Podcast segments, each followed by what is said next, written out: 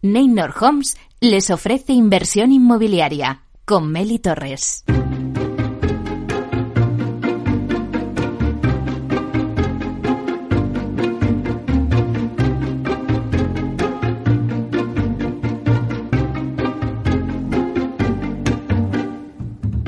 Hola, ¿qué tal? Muy buenos días y bienvenidos a Inversión Inmobiliaria. Pues nada, una semana más aquí con todos vosotros para informaros de todo lo que ocurre en el sector inmobiliario. Sé que queréis saber las claves del sector para realizar la mejor operación inmobiliaria y sacar una buena rentabilidad a vuestras propiedades. Por eso nace este programa. Nuestro objetivo es manteneros informados de todo lo que ocurre en el sector inmobiliario. Tratamos de dar voz al sector a través de los micrófonos de Capital Radio. Y si estáis pensando en invertir en el inmobiliario, pues no dejéis de escuchar este programa. Por ello os invitamos a que sigáis con nosotros y conozcáis los temas que vamos a tratar hoy en el programa y que podéis escuchar también en los podcasts en nuestra página web capitalradio.es. Y además los podréis escuchar desde el metaverso, donde ya estamos presentes de la mano de Datacasas PropTech. Así que ya comenzamos.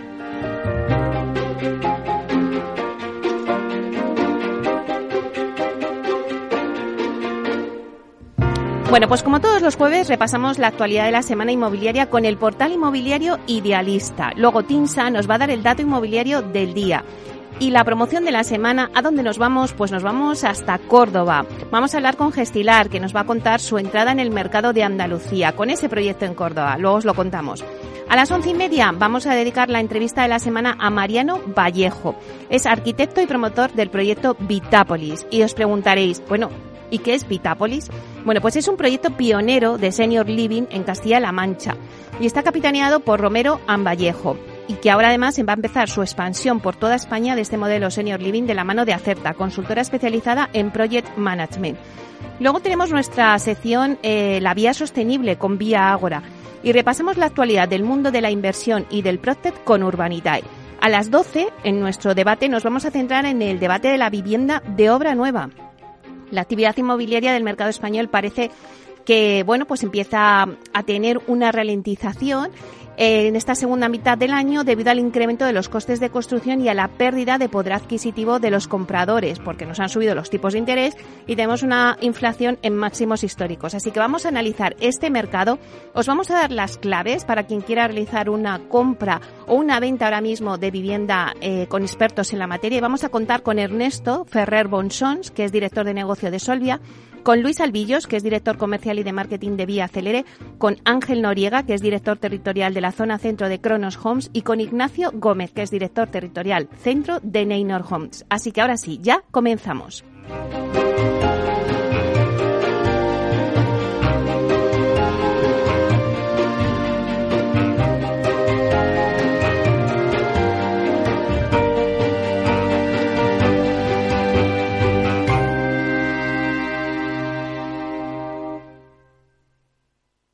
Idealista te ofrece la noticia de la semana.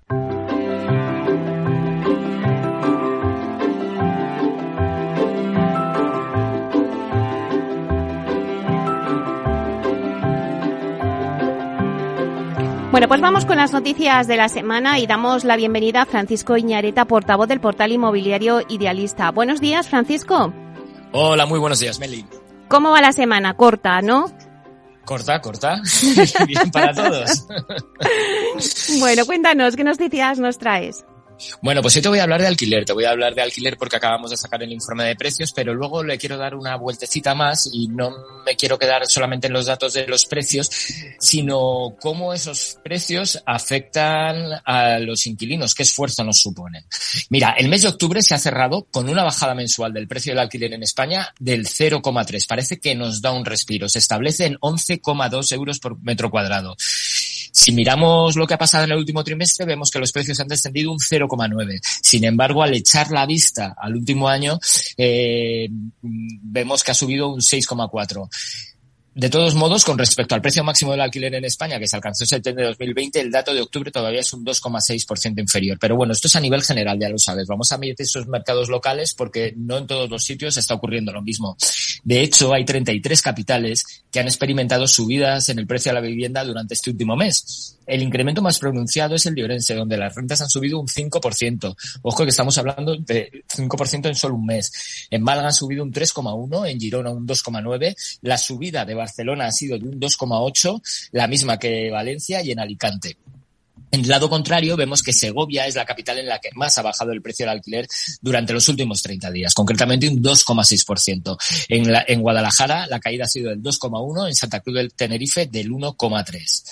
Además de Málaga, Barcelona y Valencia, que es mm, algunas de las principales ciudades del país, cuentan con rentas superiores a las que registraron en el mes de septiembre. San Sebastián, por ejemplo, un 1,6% más. En Sevilla, un 1,6% más. En Bilbao es un 1,3% y en, y en Palma un 0,1%. La excepción es Madrid, donde las rentas han permanecido estables en este, en este último mes. Si vamos al ranking, vemos como Barcelona se reafirma como la capital con los alquileres más caros, un precio de 18,3 euros por metro cuadrado. En Madrid eh, la cifra llegaría a 16,3. En el último año, estas ciudades, eh, en el caso de concreto de Barcelona, ha subido un 22,3 y Barcelona un 10,4. Eh, y ahora vamos a las ciudades más baratas. Zamora sería la capital con la renta más económica, con un 5,5 euros por metro cuadrado, seguida Ciudad Real, donde alcanzaría el 6%.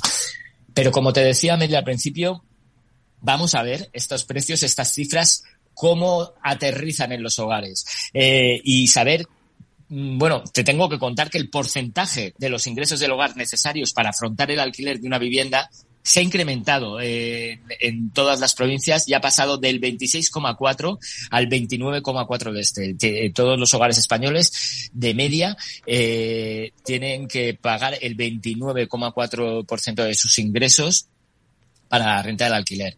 Barcelona es, con bastante diferencia, la capital en la que más ha crecido el esfuerzo necesario, ya que ha pasado del 36,1% en septiembre de 2021 a un 58,4% en septiembre de 2022. Madre mía. 58,4% para pagar la renta. Le sigue el incremento de Madrid, que ojo, también es un, son cifras grandes, no tan altas, pero pasa del 33,7 al 42,1%.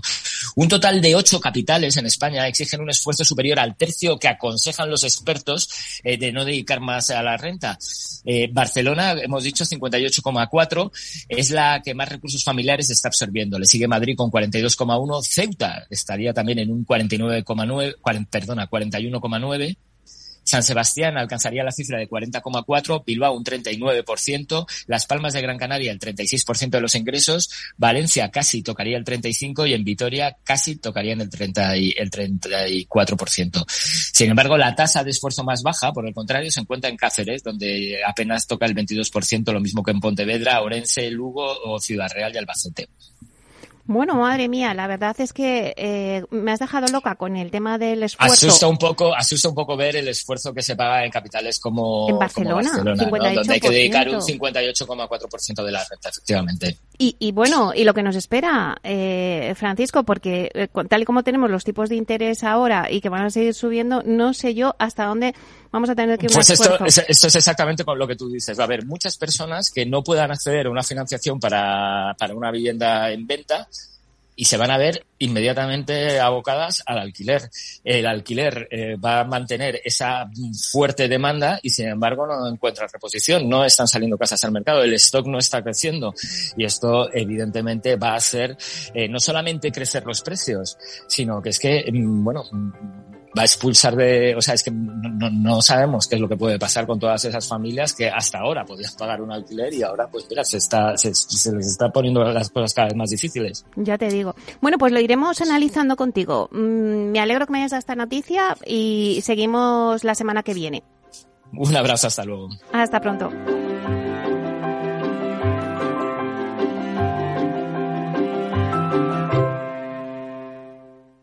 El dato del día con Tinsa.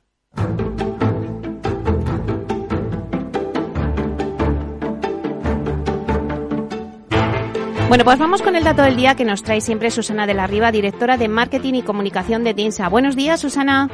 Muy buenos días, Meli, ¿cómo estás? Bueno, si antes me ha dejado loca, eh, Francisco, con el tema del 58% de esfuerzo que tenemos que hacer para, para pagar la vivienda en Barcelona, con ese 58%, ahora nos vamos a Salamanca contigo. Sí, bueno, bueno, no a Salamanca, al barrio de Salamanca. Ah, nos quedamos en Madrid. Sí, sí, sí, te has quedado ahí un poco a medio, a medio camino. Eh, pues bueno, ese 58% de hecho vas a ver que también tenemos alguna referencia en ese sentido. Parece que hoy el, tanto por parte de Frank como por mi parte, hablamos de, tensión de precios, ¿no? Porque es verdad que hay un poco ahí de, de run run sobre, sobre esos problemas de accesibilidad que se van intensificando con toda esta situación de tipos de interés, inflación, etcétera. Pues mira, eh, como te decía, hoy lo que vamos a en esta sección es acercarnos a mercados donde la tensión de precios resulta más intensa. Eh, como sabes, una forma de medirlo es comparar la situación actual con la de la época de la burbuja, ¿no? Aquellos años 2007-2008. La comparativa del momento actual y el de entonces arroja importantes diferencias según la fuente que se consulte. En nuestro caso, en el de TINSA, la referencia de valor procede de las tasaciones que realizamos en las que, a diferencia de los precios de oferta que definen los particulares en los anuncios de venta de los portales inmobiliarios.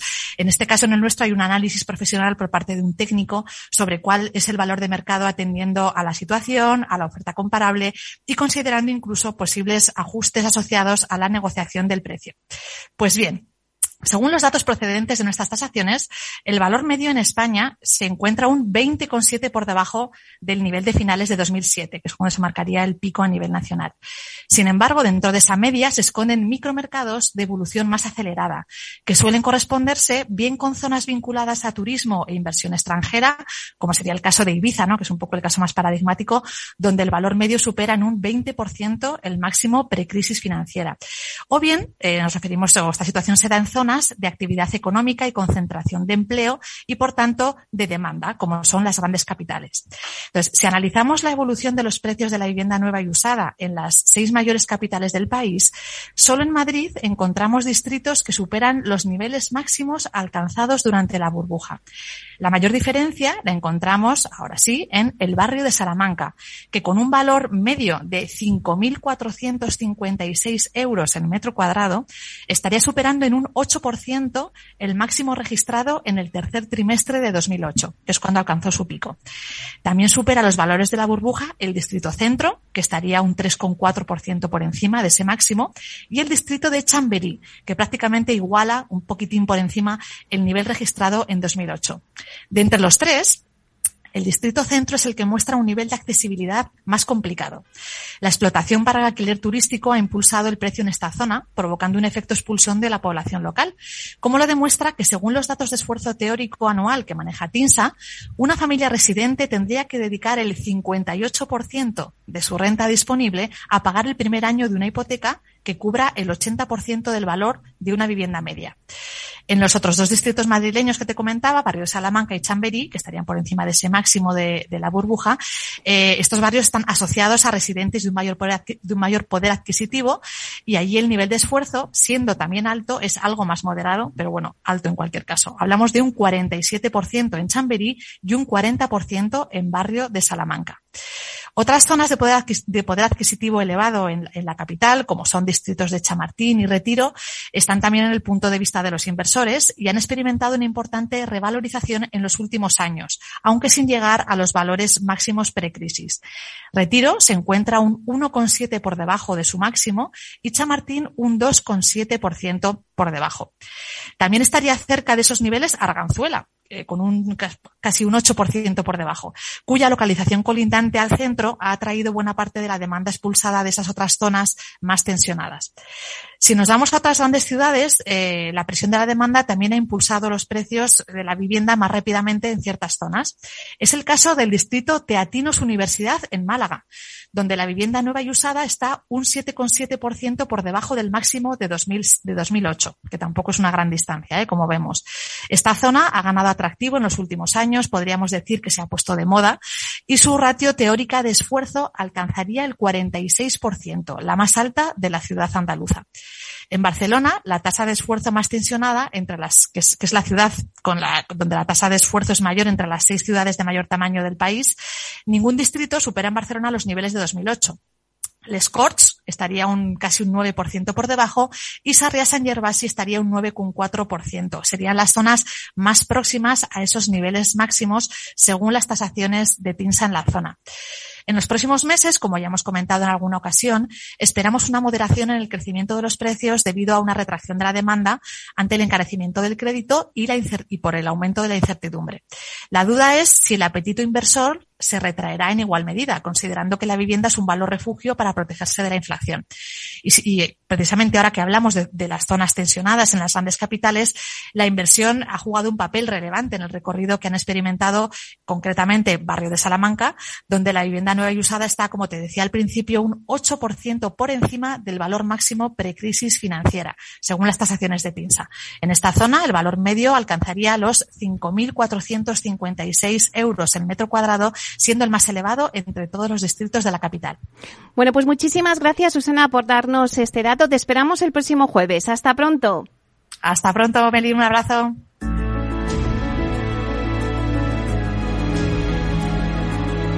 La promoción de la semana.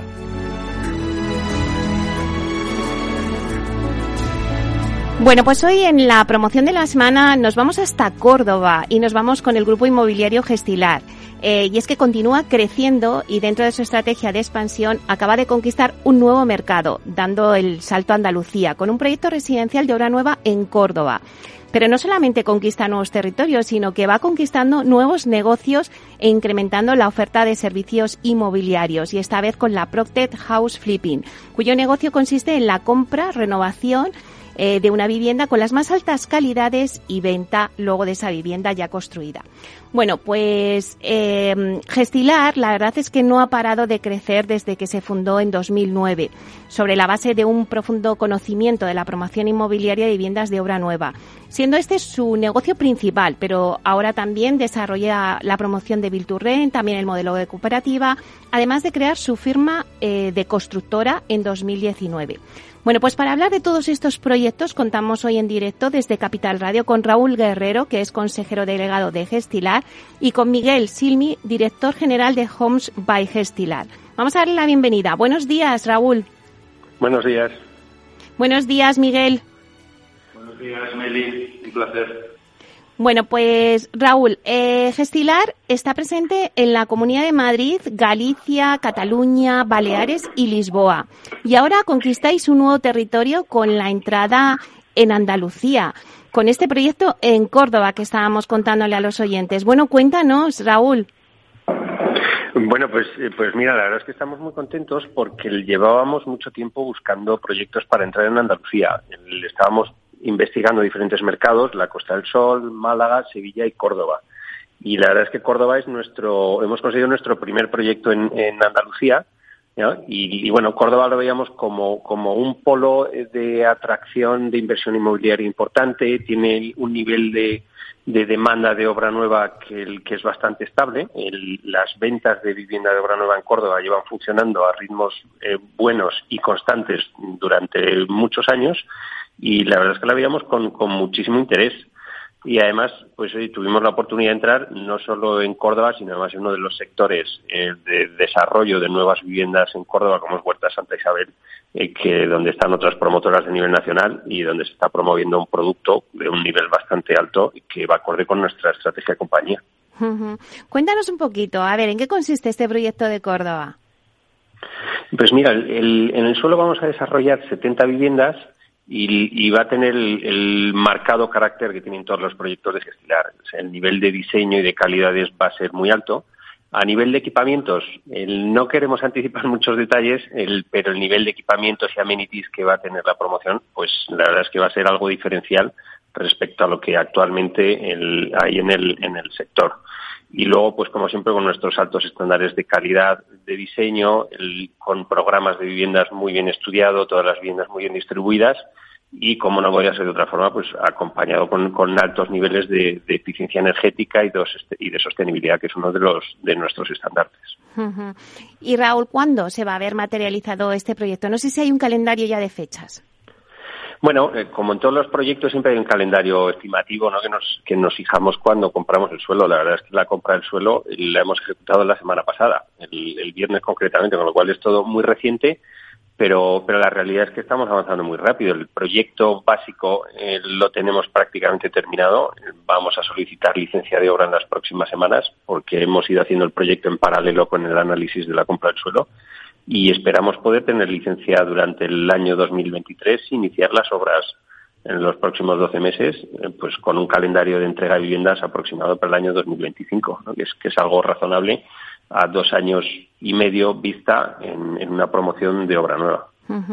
Raúl, y tal como está ahora mismo el mercado, ¿no? Con estos tipos de interés altos, la inflación también máximos históricos, bueno, pues la verdad es que eh, comprar un suelo, hacer eh, esa operación, eh, pues me imagino que no es fácil. No sé si cómo está ahora mismo el mercado del suelo es buen momento antes de que acabe el año y vosotros habéis visto la oportunidad o por qué os habéis decidido hacer esta operación. Bueno, mira, para empezar, yo creo que el sector inmobiliario es un sector que normalmente eh, se ha comportado tradicionalmente bien en épocas de, inflación, pero al final los bienes reales son, son es una inversión refugio eh, ante la inflación y a medio plazo se comportan muy bien. nosotros además entendemos que, esta subida de tipos eh, y la inflación es algo coyuntural.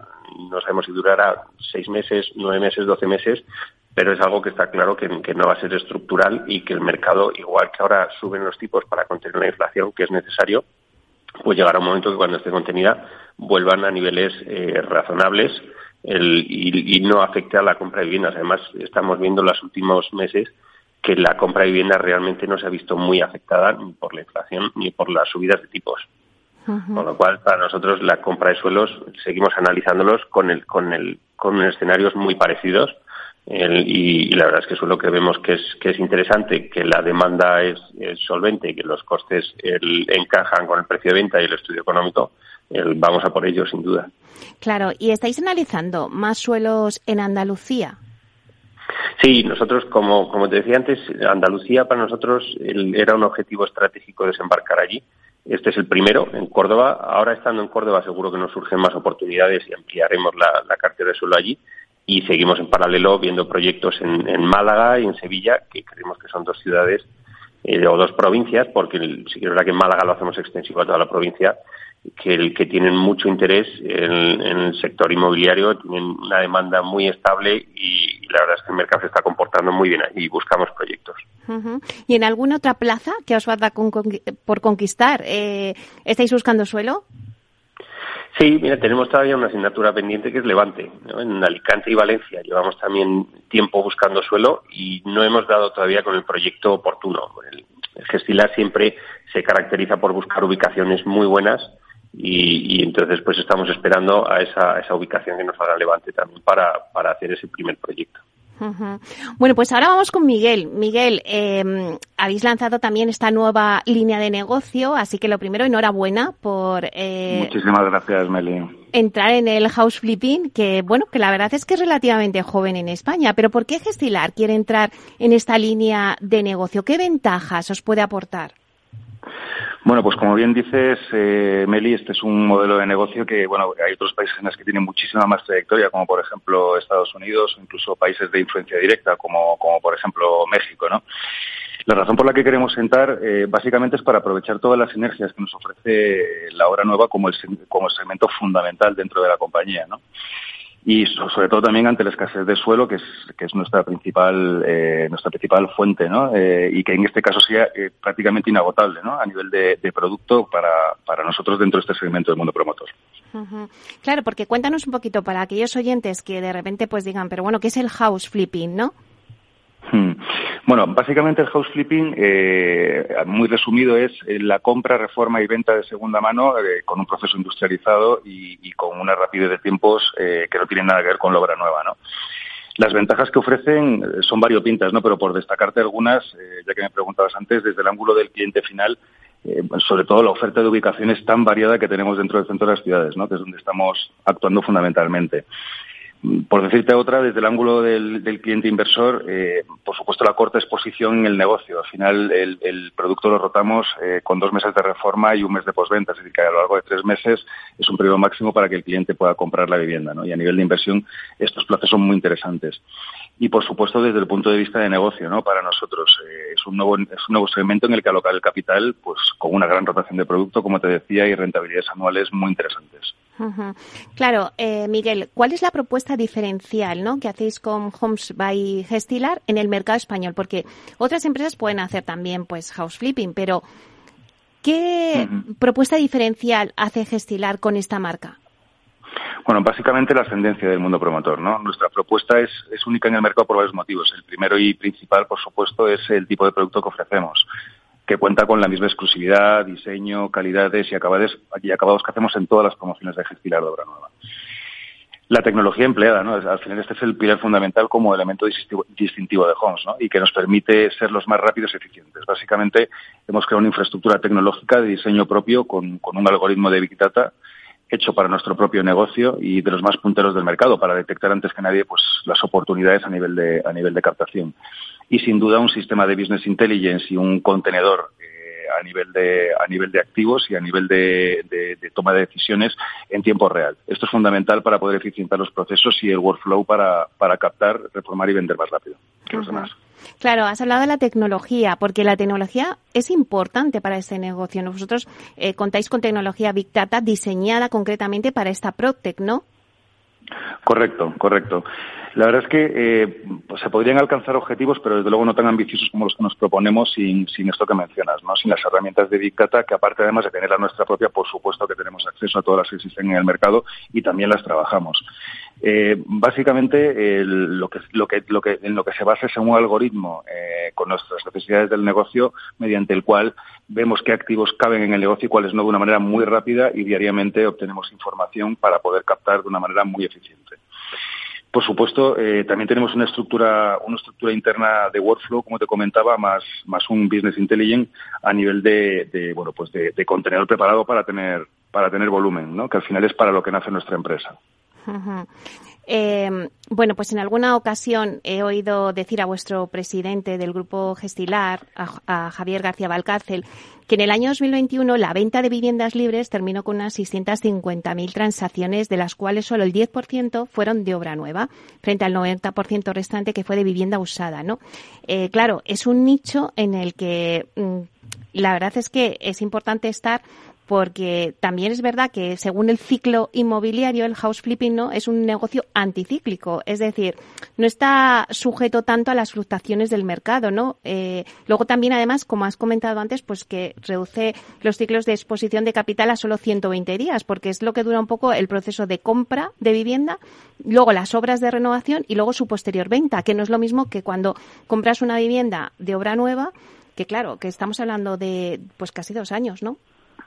Correcto, sí, sí, esto, esto es, este, esta es la base del negocio. Es decir, todas las cifras que has, comentado son, son exactas y, desde luego tener un 90% de capacidad de mercado al que nos podamos dirigir lo que hace es ver que, primero hay sitio para, para nosotros y para más promotores, ¿no? Pues es decir, que, es un mercado muy vivo, es un mercado muy sano, bastante ágil y lógicamente nuestras previsiones, como adelantaba nuestro presidente Javier, por supuesto que están en el entorno de hacer aproximadamente unas mil viviendas al año y pensamos que, bueno pues que es, un, es una meta relativamente sencilla de conseguir porque bueno al final estamos implantando un nuevo negocio y nuestra ascendencia del mundo promotor por supuesto que nos va a ayudar.